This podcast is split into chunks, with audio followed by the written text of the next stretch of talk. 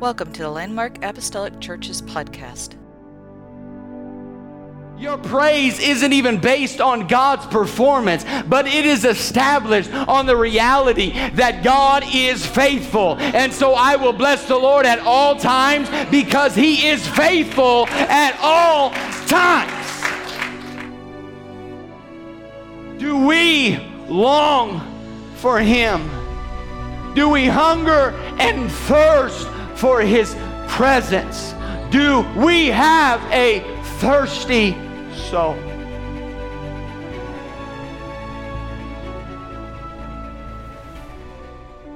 Amen. Amen. Psalms 42 while you're standing.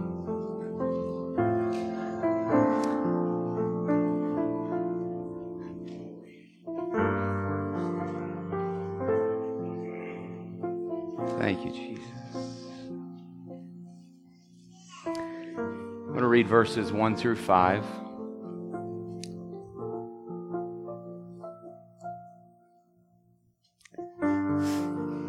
Psalmist writes, As the hart panteth after the water brooks, so panteth my soul after thee, O God. My soul thirsteth for God, for the living God. When shall I come and appear before God? My tears have been my meat day and night, while they continually say unto me, Where is thy God? When I remember these things, I pour out my soul in me. For I had gone with the multitude. I went with them to the house of God with a voice of joy and praise, with a multitude that kept holy day. In verse 5, says, Why art thou cast down, O my soul? And why art thou disquieted in me? Hope thou in God, for I shall yet praise him for the help of his countenance. Amen. I want to just talk for the next little bit on this title The Thirsty Soul. The Thirsty Soul. I wonder if you would just lift up your voice with me and help me pray right now. Father, we love you. God, what a privilege and honor it is to be in your house, God. We just invite you in right now. We invite your presence into this place, God. I pray, Lord, for your word to go forth today. Let it find good soil in this place, God. Let us, God, be mindful that you're here today.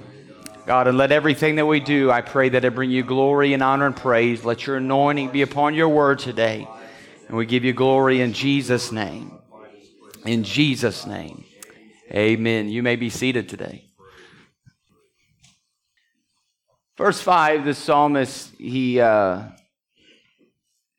he, he starts to have an argument with himself and he asks himself some questions. And he says, Why art thou cast down, O my soul? And why art thou disquieted in me? Have you ever, have you ever had an argument with yourself? Have you ever had an argument with yourself concerning God? I mean, have you ever have you ever had that moment where your mind knows what is right and what is good, but all you've got in your soul is just tears? Have you ever been there before? I, I love that he I love that he argues with himself right with himself right here. Why are you so downcast, O my soul? He says, put, put your hope in God. It, it's, it, it will get better. But it's, I, I, love that portion of the scripture, but the focus that I want to, uh, to have this morning is, is actually on the first couple of verses. That's where I want us to concentrate on. The Bible says basically, as a deer pants for flowing streams, so pants my soul for you, O God. Um, I believe I shared with this story with some of you. You might have seen it on um, on social media, but uh, Easton here recently has bought a new pair of shoes, and he bought them. Uh, he uh, he he fell in love, and I, I I don't lose that term loosely. He fell in love with a pair of shoes. Uh, I made the mistake of letting him borrow my phone, and I have this this app on there, this and it's just kind of a quick thing to a certain brand of uh, and it's not just shoes it's clothing and all this other stuff but he found that app and he just started looking and he saw the section where it said kids at. And so he knew that that applied to him so he went scrolling yeah he finds probably one of the most expensive pairs of shoes and i said i'm not buying those shoes for you. No sir. And because you know kids they they especially young kids i mean let's wait till you're 20 then i'll buy you shoes or something because then you'll be in them for at least 20 years you know, kids, they're just, just growing out of stuff just right and left. We can't, we can't keep up with it. And so we said, all right, you, you get to save up your own money and you get to buy these shoes. And so he somewhat worked and somewhat, you know, bargained with people and sweet talked people and mooched money and did whatever he possibly could to raise up this money so that he could uh, he could save it up. And I think I shared this with you that he uh, I said, "Hey, I know these shoes are this, but you got to remember taxes." And I tried to explain to him tax, and he's like, he's like, "Dad, I'm you and mom should be good for that." yeah, six years old and tax exempt, but uh, so so I'm dealing with that. And uh, but anyways, he saved up his money, and, and, we bought them online. So we used our debit card to to purchase them, and we had his cash saved aside. And we are just like, we'll get that later. Well, it's been like weeks, and I still don't know that we've we've put it in our bank account. And so he saw it the other day, and he's like, "Hey, I still have money." And we're like, "Oh no, you don't." no, sir. He even tried to get out of that and get some more money, but he wanted these shoes so bad that it was, it was all he could think about. And, and, and, and uh, it, it, was all he could do. It, it was just on his mind. Have you ever wanted something so badly that that's all you could think about? You just thought about it. Every time you woke up, you thought about it, and you would do anything to get it. You just craved it. It, it, it consumed all of your thinking. Have you ever wanted something like that? Of course, we all have. And David writes, he says, As the deer pants for the water brooks, so pants my soul for you, O God. My soul thirsts for God, for the living God. When shall I come and appear before God? Now, a lot of times we read this scripture, we're familiar with this portion of scripture. Uh, we see it plastered all over the place. We see it plastered on t-shirts, and it might be on your wall at home, and that's, and that's fine. But a lot of times what we do in Christianity at large is, is we take this verse and verses like this and we, we tend to dress them up a little bit. And what I mean by that is we get a, we get, we get a picture of a, of a giant deer, a, a, a buck, and we, and it's got antlers all sprawled out and it's massive and it's a beautiful thing. And then on the back of it or right up, right below the deer, we write in cursive, as the deer pants for the water so pants my soul. And if you have that coffee cup, please don't judge me this morning. I'm not against your coffee cup. But here's why we have to be careful. Because this text isn't dressed up at all. It's, it's not a cute verse. It's agonizing. He's basically saying, like an animal that's dying because of a lack of water, that's where I find myself. When, when can I meet with God? When can I draw near again? David finds himself in complete agony desperately longing to be in God's presence again, longing to be walking in relationship again. And for whatever reason, he just can't seem to get there. And so we find him in frustration. He can't sleep at night. He's weeping and he's pleading and he's recalling scripture that he knows that God is faithful and he's wrestling with himself to know God deeper than he does.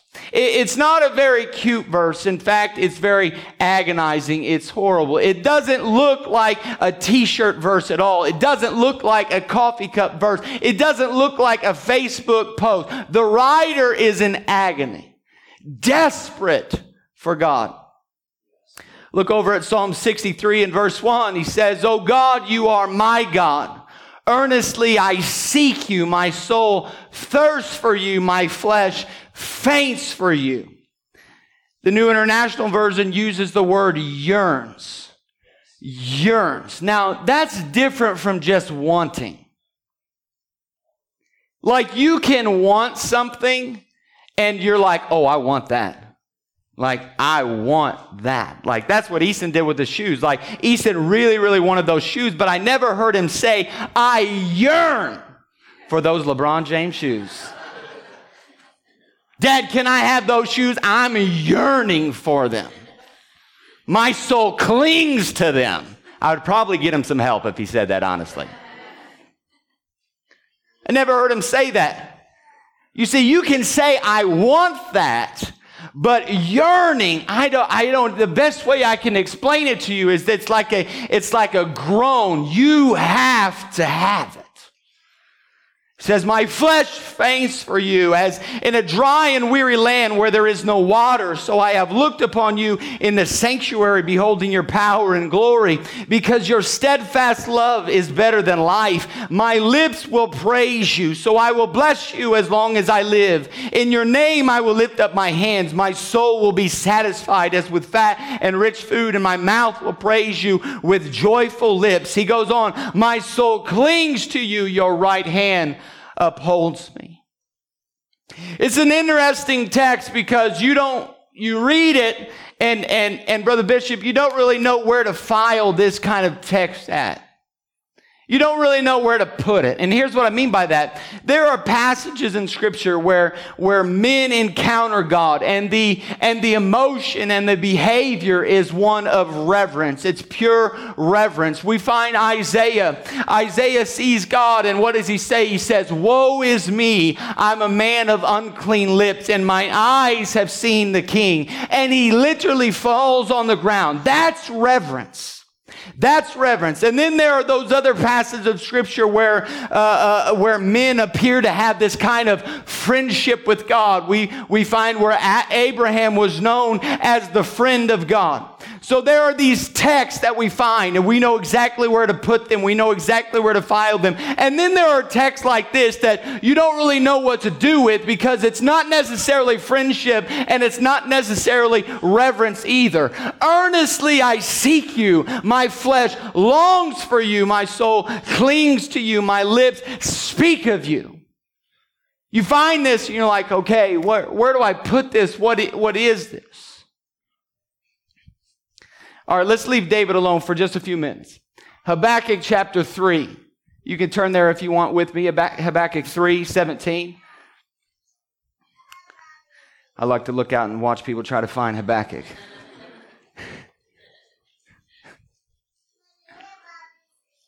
Habakkuk 3:17 says though the fig tree should not blossom nor fruit be on the vines the produce of the olive fail and the fields yield no food, the flock be cut off from the fold, and there be no herd in the stalls.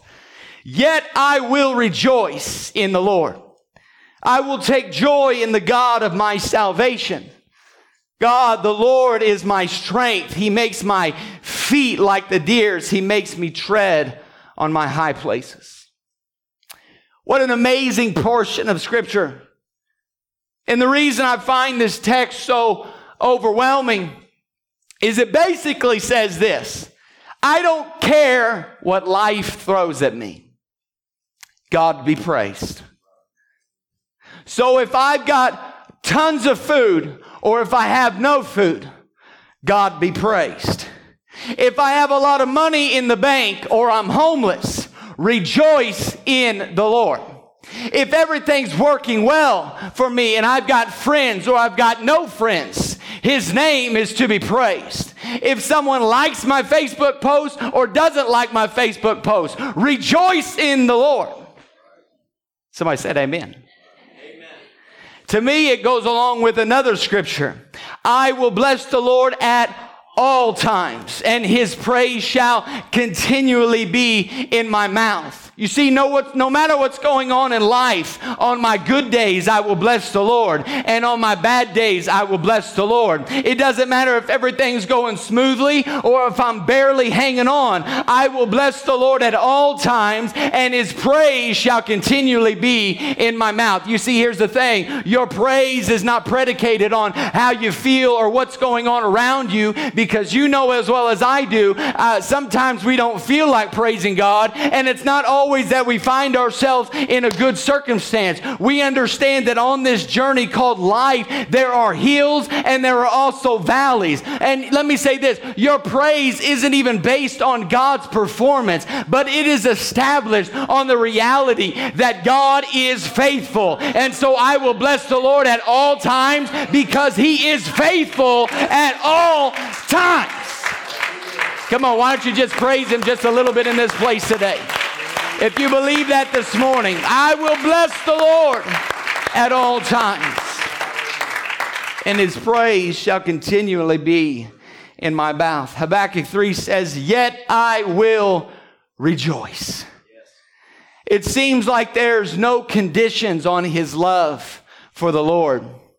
And I don't know how in the world that the, the prosperity guys deal with that text or, or any other text in the Bible for that matter. I don't know how anyone can look at this text and, and preach that if you follow Jesus, everything's going to go well. I really hope that happens in your life. And I pray that that happens in your life. But if we're honest this morning, sometimes things are a little rough. Sometimes things are a little rocky. Uh, and, and that's what we shouldn't do. I don't know how anyone can preach that if, if you follow Jesus, then everything's going to go well in your life because in in the end, Habakkuk goes, Who cares how everything goes? Uh, who, cares, who cares how everything else goes? As long as you get God. That's the main thing. As long as you have God, what, what matters? What else happens?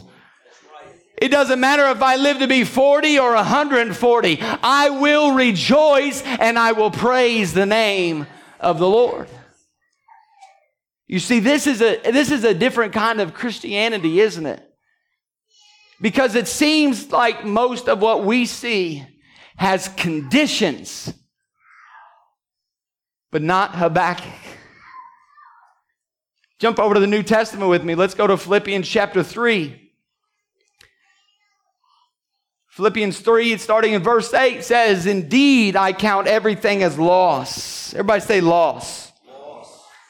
Because of the surpassing worth of knowing Christ Jesus my Lord. Paul says, For his sake I have suffered the loss of all things and count them as rubbish, in order that I may gain Christ and be found in him, not having a righteousness of my own that comes from the law, but that which comes through faith in Christ, the righteousness from God that depends on faith. Now, this is an interesting text. Paul is basically saying, he says, I pay attention to everything in my life. And anything that robs me from Christ and knowing Christ deeply, whether it is morally sinful or morally neutral, he says, I get rid of it. It is gone. I absolutely get this is an interesting way to view life because he's sitting back and he's saying, right or wrong is the wrong question. The question is, does this get me more of Jesus or does this rob me of knowing who he is? Whether it's right or wrong isn't the question. That's what he's saying here. He goes, I look at all areas of my life and I count it as loss. I count it as rubbish. I count it as dung. So he's there. He's sitting back. He sits back and he goes, does, does, does my wealth prevent me of knowing Jesus more? And if it does, he's saying, I need to start getting rid of some of this. Does my circle of friends prevent me from knowing him more? If so, then I've got to start cutting some out. Does this group of people that I run with rob me of my affections for Jesus? And if it does, I need to change some groups of people. And on and on we could go on here. I count it as rubbish. I count it as dung. I count it as loss. I gladly get rid of it so that I can have more of him. Paul had a thirsty soul. Look at verse 10. Paul completely blows me away with this verse, and I preached on this verse several times. He says, That I may know him. That I may know him and the power of his resurrection and may share his sufferings, becoming like him in his death, that by any means possible I may attain the resurrection from the dead. Let me tell you why I find this verse to be so compelling. You find the Apostle Paul, who was one who wrote nearly two thirds of the New Testament. Paul is the one who walked into a city and preached so powerfully and so effectively that the whole socio-economic system of the city shifts and people who make money from sinful endeavors, they actually start a riot because of it. His handkerchief has healed people. He, he, he, walks in a power and in an authority that not a lot of people walk in. And yet, what does he say in verse 10? He said, I want to know him. I want more of him. I'm thinking to myself, Brother Rice, Paul, I'll take half of what you got and I would die happy. I'll take half of your ministry and I'll be just fine. And he says, I want to know him. I'm thinking to myself, man, Paul, you're kind of greedy a little bit, aren't you? Don't you think? Should, shouldn't you be a little bit more content? Should you be happy with what you got? I think to myself, I've been preaching here for years and nobody's ever started a riot, not even a little one. Do you know how happy I would be if someone turned over a car outside of our church and set it on fire because the gospel was going forth? It has nothing to do with me just being a guy and liking, to see stuff burn. It has nothing to do with that.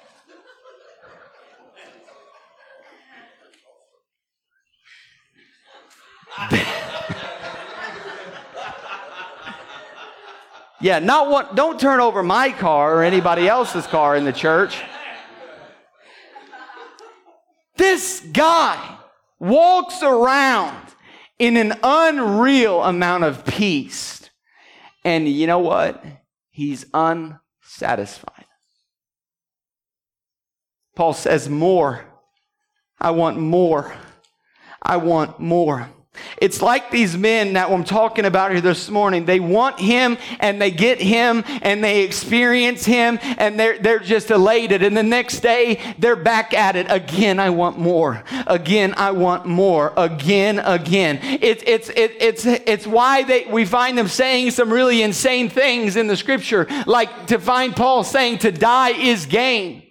Why? He says, because I get the fullness of Him. I can't wait to die. How often have you heard somebody say that and you didn't call an ambulance or a cop or something? You didn't call someone to come help. This is an interesting character that we're discussing here this morning. All of these guys are. But listen, you can even step outside of the Bible because this isn't just a biblical thing, but it's honestly what's happened historically as people have encountered Jesus in the fullness of who he is. One songwriter wrote, one songwriter of our generation writes, God, I want you more than I want the answers. God, I want you more than I want the answers. You transcend the answers. Martin Luther says, Oh, I wish to devote my mouth and my heart to you. Do not forsake me, for if ever I should be on my own, I would easily wreck it all. So here's the point. Men base it, men uh, biblically and historically, they've yearned and they've longed and been in agony and they wanted the things of God with all of their might and all of their soul and all of their resources and all of their time and their passion. And not only the them, uh, not only them, but look at what's going on in the universe. Romans chapter 8. Romans 8:19 says for the creation waits with eager longing for the revealing of the sons of God for the creation was subjected to futility not willingly but because of him who subjected it in hope. So follow me here. When sin entered into the world it's not just you and me that got broken. The entire universe was fractured.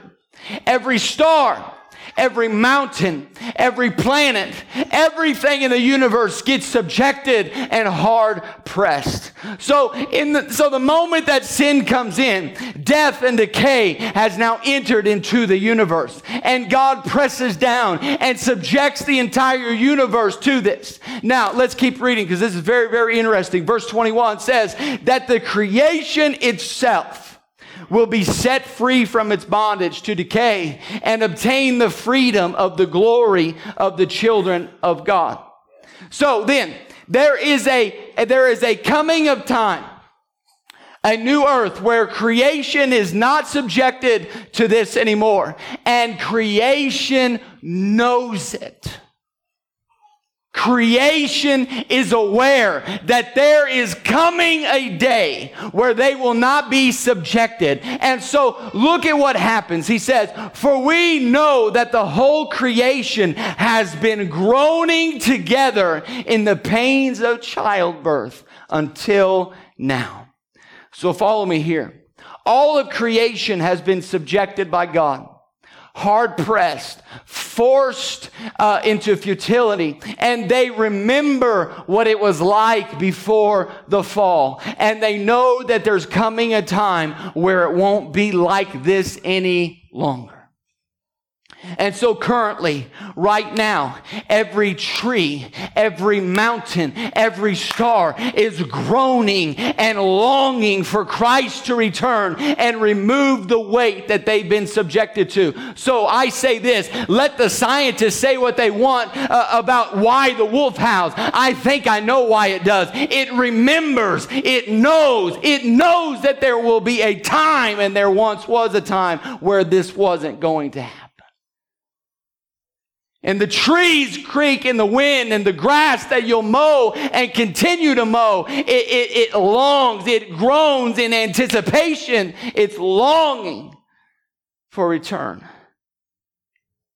It knows something is wrong and they want it restored.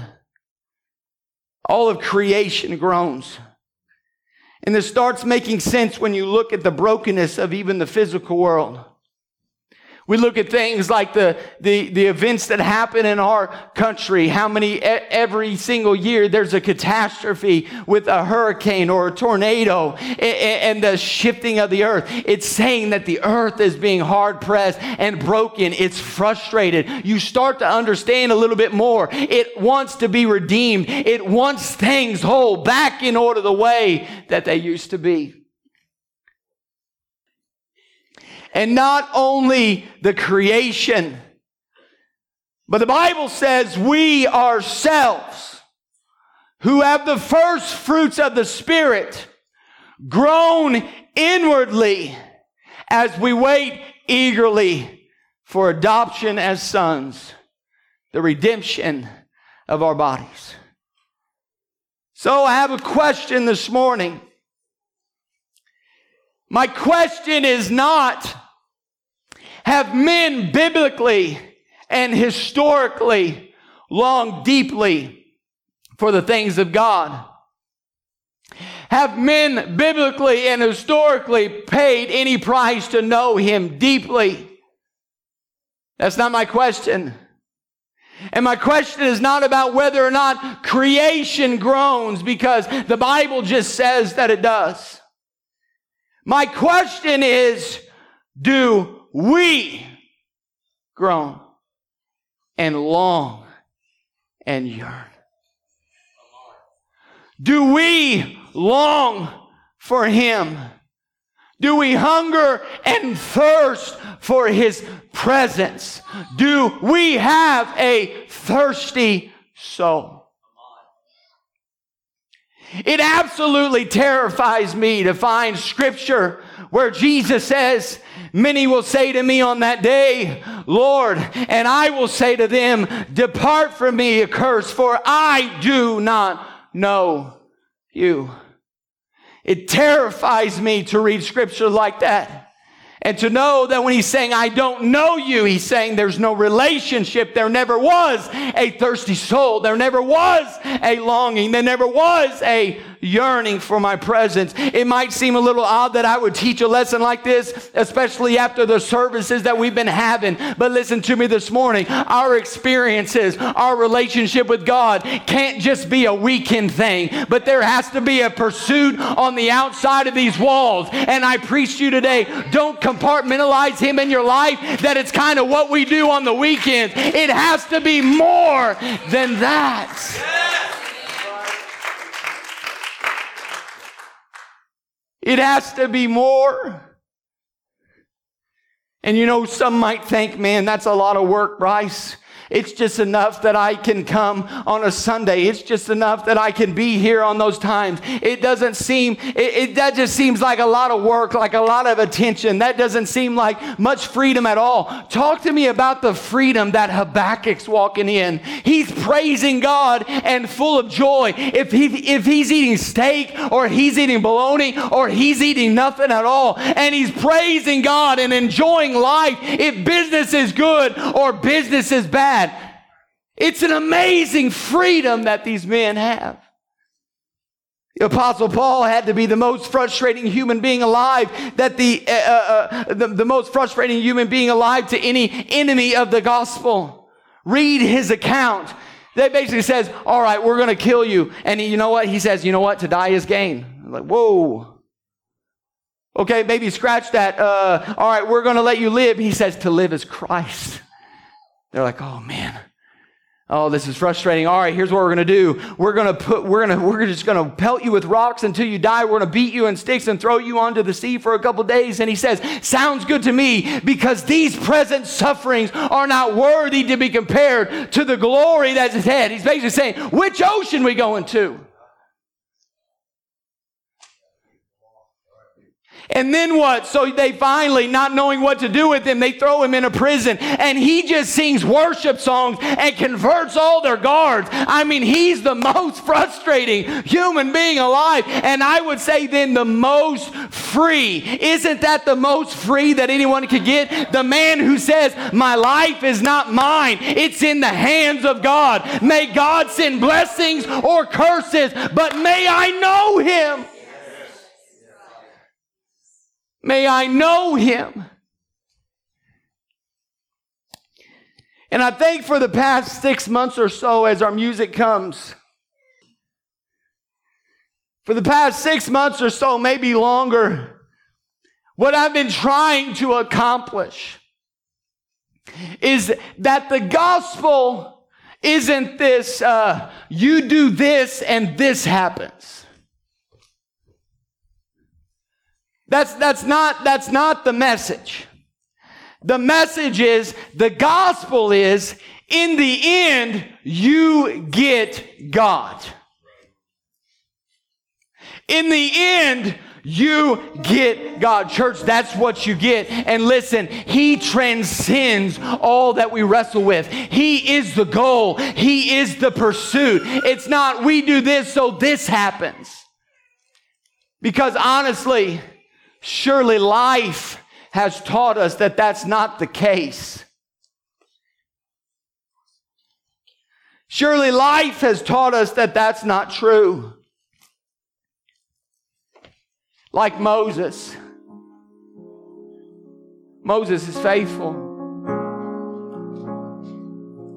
He's faithful to the Lord. And he leads this groaning, mumbling, self indulging group of people through the desert for 40 years.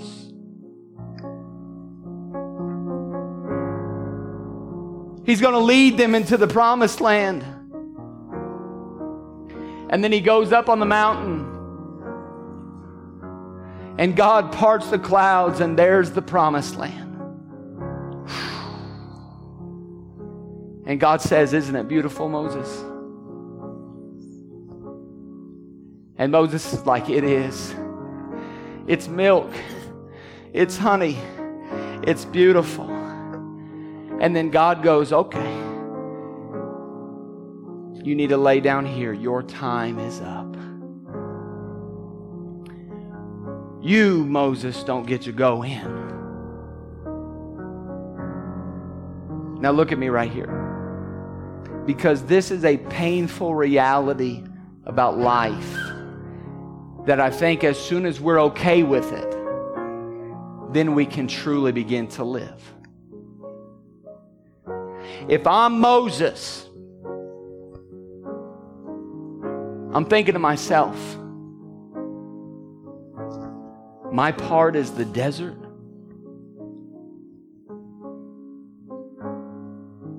That's my, that's my part. My part of the story. How, how, how you want to use my life is for me to roam around the desert for 40 years. That's your role.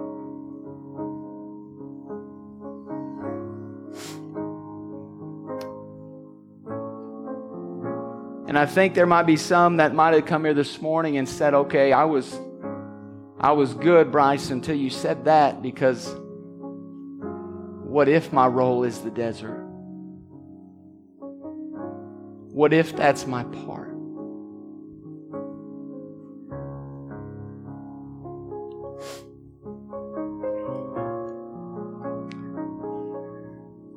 Think about Jeremiah Every time he, te- he, he does what the Lord tells him, he gets beat up, thrown into a ditch. Or how about John the Baptist, who sends word to Jesus saying, Are you the one? Or should we expect another? And Jesus quotes Isaiah 60 to him, but leaves off the part about the prisoners being set free. So basically, he sends words to John the Baptist. Says, I am the one. But, John, you're going to die in that prison. And the list goes on. But the question is, what did these men get? I'll tell you what they got. They got God. And God was enough. Would you stand with me this morning?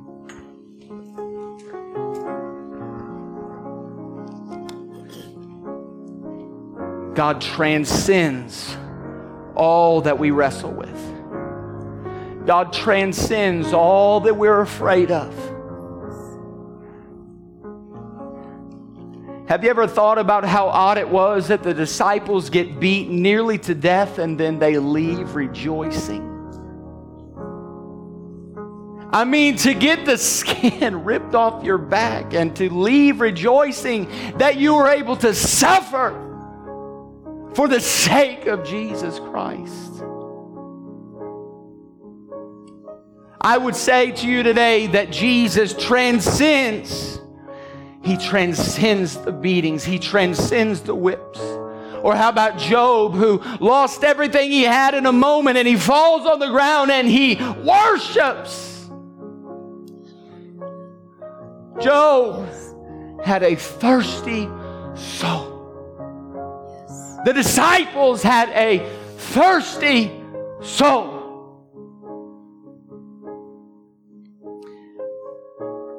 Here's my fear, and I end with this. My great fear is that you and I will get swept up in a wave of something that resembles what it means to follow Christ. But in the end, it's not Him at all.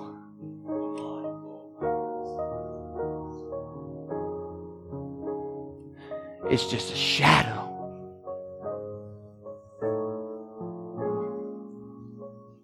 Where are the thirsty souls this morning? Where are those who won't be satisfied? Would you bow your head, close your eyes this morning as they begin to sing?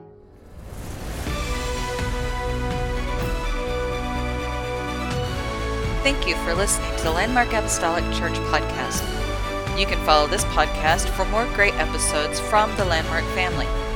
If you are ever in our area, our doors are open on Sundays at 10 a.m. and Wednesday at 7 p.m. Thank you once again for listening to the Landmark Apostolic Church's podcast. God bless.